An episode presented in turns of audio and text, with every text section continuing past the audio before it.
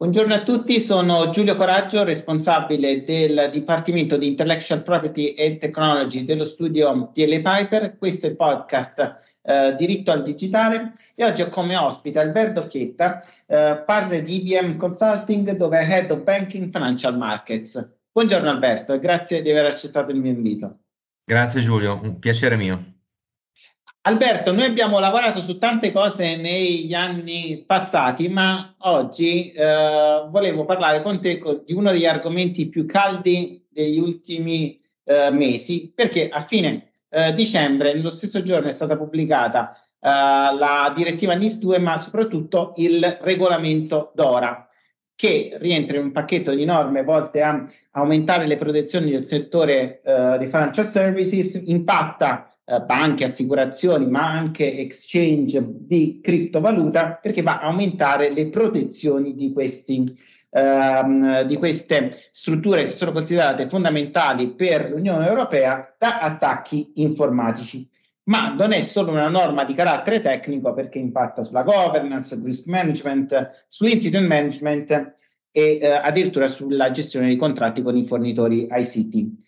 La prima domanda che ti volevo fare è, secondo te, quali sono le principali criticità di un regolamento che è estremamente lungo, complesso e diventerà ancora più complesso perché poi ci saranno dei provvedimenti che chiariranno la portata di certe previsioni?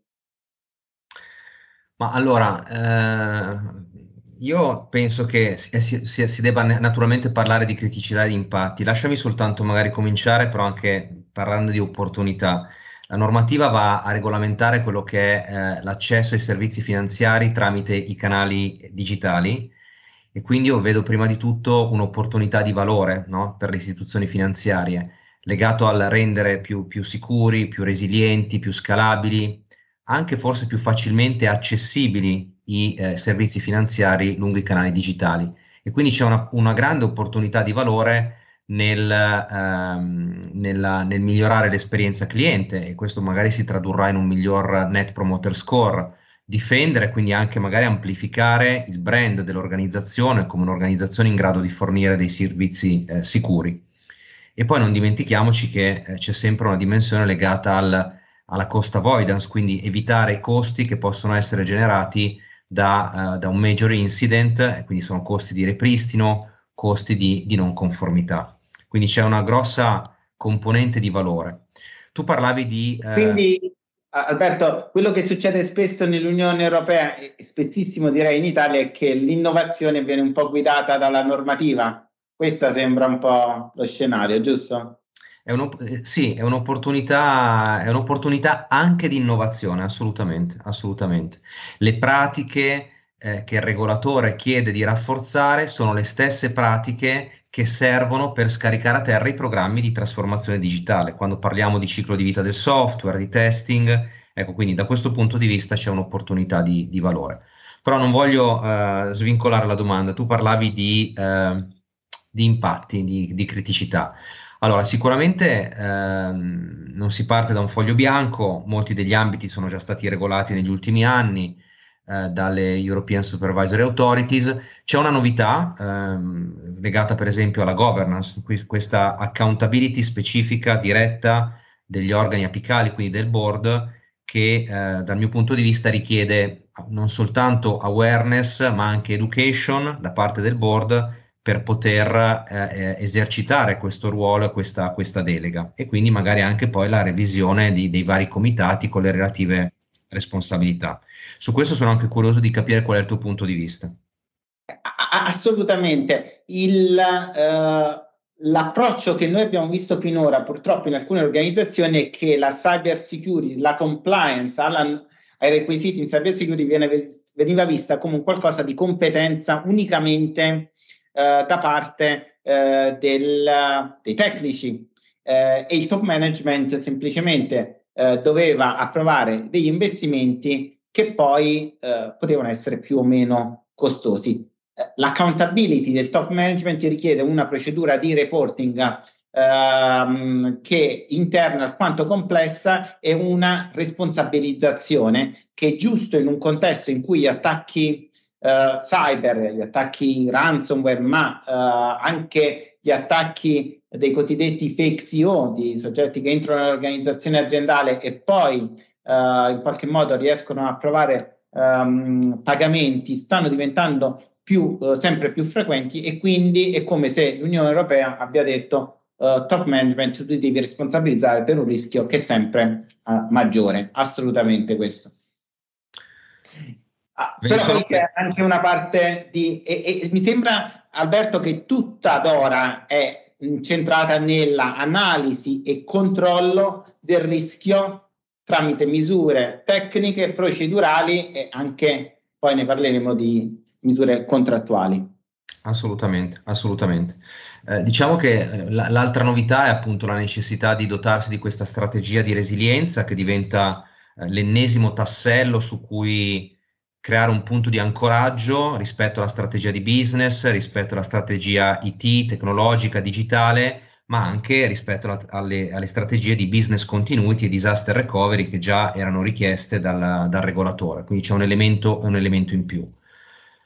C'è un altro ambito, secondo me, ehm, dove ci sarà de- del lavoro da fare, è quello relativo all'incident management, quindi sono le pratiche no, cosiddette di ehm, gestione eh, del, degli incidenti, la problem determination, quindi che cosa succede quando si verifica o un'intrusione o un malfunzionamento del, del sistema informativo. Ecco, questi processi oggi già, già esistono, eh, vengono richieste degli elementi eh, addizionali di reporting. Cito per esempio eh, qual, qual è l'impatto sui servizi di business eh, anche a livello di area geografica, quindi soprattutto realtà che magari operano a livello paneuropeo devono essere in grado appunto di dire quali sono i clienti, quali sono le reti distributive che sono state impattate. Ma ancora c'è un tema legato alla eh, qual è il costo per l'istituzione finanziaria di questo, di questo outage. È un esercizio non banale, no? quantificare quello che può essere l'impatto in termini economici di, una, di, una, di un'interruzione. Quindi tutto il tema dell'incident management eh, viene in qualche modo eh, impattato. Se ci pensi poi tra l'altro, e qui vengo magari a una dimensione di tipo tecnologico, oggi eh, la postura delle organizzazioni è più una logica di detect and react, no? Io eh, an- identifico e devo reagire. Ecco, forse è il momento di poter sfruttare tecnologie di intelligenza artificiale per passare invece a un approccio di eh, predict and avoid, cioè io sono in grado, dovrei essere in grado di predire no? un eventuale eh, malfunzionamento e quindi evitare che accada. E quindi l'approccio di alcune aziende non capiterà a me, con, con Dora no, non te lo puoi permettere perché tu devi dar conto alle autorità eh, di aver adottato una soluzione che è in grado di prevedere l'incidente, ma anche di avere un piano che è in grado di eh, reagire allo stesso ed è un'analisi del rischio che viene fatta continuamente, quindi non è un'attività one shot, ma durante tutta uh, l'operatività dell'azienda. Giusto per evitare fraintendimenti, questa si applica non solo a dati personali, per cui c'è già il GDPR, ma si applica a qualsiasi dato uh, aziendale. Per alcune aziende eh, si applicherà in aggiunta alla direttiva NIS2, in aggiunta alla normativa sul perimetro di sicurezza cibernetica che forse in parte sarà, sost- sarà abrogata quale conseguenza della eh, NIS2, ma la sensazione, forse correggimi se sbaglio, che molte aziende fanno già alcune delle cose previste dal regolamento d'ora, ma tutto questo non è strutturato, quindi se io devo dar conto a un'autorità rispetto alla mia compliance alla, uh, al regolamento d'ora, dovrei andare a riorganizzare il mio modello di compliance in modo tale da poter provare la conformità. Non so l'impressione che analizzando alcune aziende hai eh, avuto finora. Ma tu co- cogli un punto, eh, credo che quello che cambierà è un po' l'aspettativa di tempestività no? nel poter fornire eh, certi tipi di, di, di informazioni. Um, ricorderai, no, la GDPR c'è l'obbligo di notifica che parte dal momento in cui viene, eh, si prende conoscenza che c'è stato un data breach. Ecco, qui la logica non è eh, tanto da quando me ne accorgo, ma è in tempo reale quando un determinato eh, evento avviene. Quindi si dovrà lavorare molto sulla capacità delle organizzazioni in modo tempestivo di poter attivare processi di contenimento e, e soprattutto appunto di, di effettuare, eh, adempiere all'obbligo di notifiche di reporting in tempi, in tempi molto rapidi. Certo. Eh, tutto questo Vabbè. tra l'altro... Prego, scusami. Uh, volevo chiederti, il, alcuni dicono che ora entrerà in vigore a gennaio 2025, ecco, possiamo dormire rilassati. Ecco, dal tuo punto di vista, si può stare rilassati? Abbiamo visto già larghe, eh, la, grandi organizzazioni che, come le banche, per esempio, che eh, si stanno muovendo, e, ma una stima dei tempi di messa in conformità, che poi non è più una messa in conformità statica ma dinamica, uh, spannometricamente riesci a farla o hai un'idea secondo te? Ma allora ci sono già delle certezze. No? Gennaio 2025 eh, l'entrata in vigore. Um, settimana scorsa sono uh, le European Supervisory Authority hanno reso pubblici i, le, le, timeline dei cosiddetti regulatory technical standard, si parla di circa 12 mesi a seconda dei, dei vari ambiti, quindi gennaio 2024. È pur vero, abbiamo avuto anche qualche eh, diciamo, discussione a livello comunitario, qualche insight, che eh, già a giugno usciranno i, i, documenti di consultation, le prime bozze dei, dei, dei regulatori technical standard, i cosiddetti RTS, e per esperienza sappiamo che la prima bozza è, è già abbastanza accurata e tra l'altro la normativa a differenza di altre normative che magari erano più principle based, basate su principi, in realtà è già abbastanza specifica di indirizzo.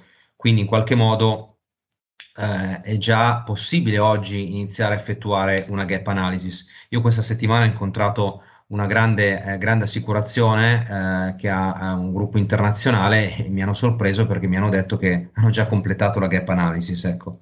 Quindi c'è il momento time is now, come si dice assolutamente mi viene in mente eh, più dal punto di vista eh, c'è una fase gap analysis ma c'è anche una fase di rinegoziazione di tutti i contratti relativi ai servizi digitali che per esperienza è un qualcosa che prende eh, almeno 6-12 mesi a, seconda delle dimensioni eh, della eh, struttura perché hai assolutamente ragione che il regolamento già di per sé è molto dettagliato ma deve evidentemente definire delle regole di principio, poi andarle a mettere a terra queste e tradurle in clausole contrattuali è eh, oggetto certamente di negoziazione con fornitori che eh, evidentemente eh, sono o- occupati e lo saranno sempre di più quando la uh, deadline si avvicinerà. Uh, oltretutto uh, bisogna fare anche un'analisi, un'attività di mappatura di questi contratti in questa fase iniziale, quindi l'attività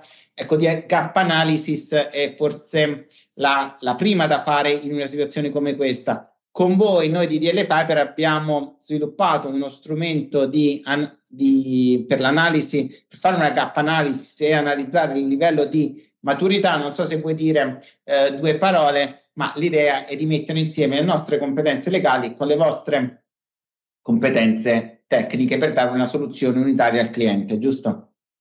Sì, volevo soltanto co- amplificare un po' quello che dicevi sul tema dei contratti. Tieni conto che uh, molti dei grandi fornitori di servizi, penso per esempio agli hyperscaler, i cloud service provider, saranno essi stessi supervisionati, quindi anche questa è una novità e quindi la flessibilità no, nel negoziare clausole contrattuali potrebbe in qualche modo essere minore proprio perché anche loro ah, dovranno adempiere a determinati obblighi. E non è un caso che stanno già lavorando da diversi mesi, così come i fornitori di servizi di outsourcing, nel farsi trovare pronti ed essere propositivi verso i loro clienti, le istituzioni finanziarie, con delle proposte di adeguamento contrattuale. Ecco quindi che per una banca, un'istituzione finanziaria, anche molto senso iniziare adesso a, a, a capire eh, come potersi pro- proporre per non dover subire no, dal mercato l'imposizione di certi tipi di, di clausole. Rispetto alla, alla, alla gap analysis, eh, credo che vada approcciato in una logica multidimensionale. Eh, lo abbiamo detto, ci sono pratiche di, di, sicurezza, di cyber security, c'è tutto il mondo legato alla, al disaster recovery, alla business continuity, il tema legato all'incident management, le pratiche di ICT risk, Eh, quindi è davvero, eh, e, e, le componenti di appunto, lo dicevamo, di, di sourcing strategy, l'analisi dei contratti. Ancora una volta va, va affrontato con uno sforzo cross funzionale. Eh, il diagnostico con cui abbiamo lavorato insieme credo che consenta di arrivare in tempi brevi ad avere una prima uh, fotografia di quanto è la distanza da, da, colmare e anche dare una rappresentazione al board di quelli che sono gli investimenti e l'attenzione manageriale che richiederà il, il, programma. Credo che sarà anche interessante capire a chi sarà assegnata la responsabilità di questo programma no? e in qualche modo attraverso quello leggere qual è la postura no, di rischio, qual è l'importanza che il top management sta dando a questa iniziativa. Non so cosa, cosa ne pensi. Assolutamente, hai colto un punto molto importante perché eh, non è una, quest- una uh, normativa puramente di carattere tecnico. Eh, notiamo che in alcune organizzazioni è unicamente delegata al uh, Dipartimento di uh, Cyber Security, ma ha un aspetto molto forte di compliance e quindi secondo noi dovrebbe essere il risultato della sinergia di questi due dipartimenti all'interno di, eh, dell'organizzazione. Ehm, oltretutto, i requisiti del regolamento DORA sono comunque requisiti di principio che poi saranno eh, meglio eh, dettagliati, ma evidentemente l'obiettivo di un'organizzazione e su questo eh, il tool che stiamo sviluppando, che abbiamo sviluppato insieme può aiutare certamente l'obiettivo dell'organizzazione di fare il minimo possibile per conformarsi con un testo normativo eh, e quindi andare a interpretare il requisito normativo per vedere come questo si inserisce nelle attività che l'azienda probabilmente ha già fatto è fondamentale per eh, garantire una conformità con i, eh, senza che questo diventi un costo enorme per l'organizzazione. Non so se, se sei d'accordo, però eh, in questo forse nost- l'esperienza della vostra organizzazione con la nostra può aiutare all'azienda a a fare qua, quello che deve fare, ma anche nel modo più efficiente. Assolutamente, assolutamente, lo dicevamo prima, non si parte da una pagina bianca, da un foglio bianco, va approcciato un programma che minimizzi l'effort e soprattutto anche valorizzi gli investimenti che le organizzazioni hanno già fatto in asset, in processi, procedure, competenze. È il modo giusto, penso, di, di, di approcciarlo. Va bene, Alberto, è stata una chiacchierata assolutamente interessante. Ovviamente ne discuteremo tanto nei prossimi, al, quantomeno nei prossimi due anni. Ti ringrazio e ti auguro una buona giornata. Grazie Giulio, è stato un piacere. A presto.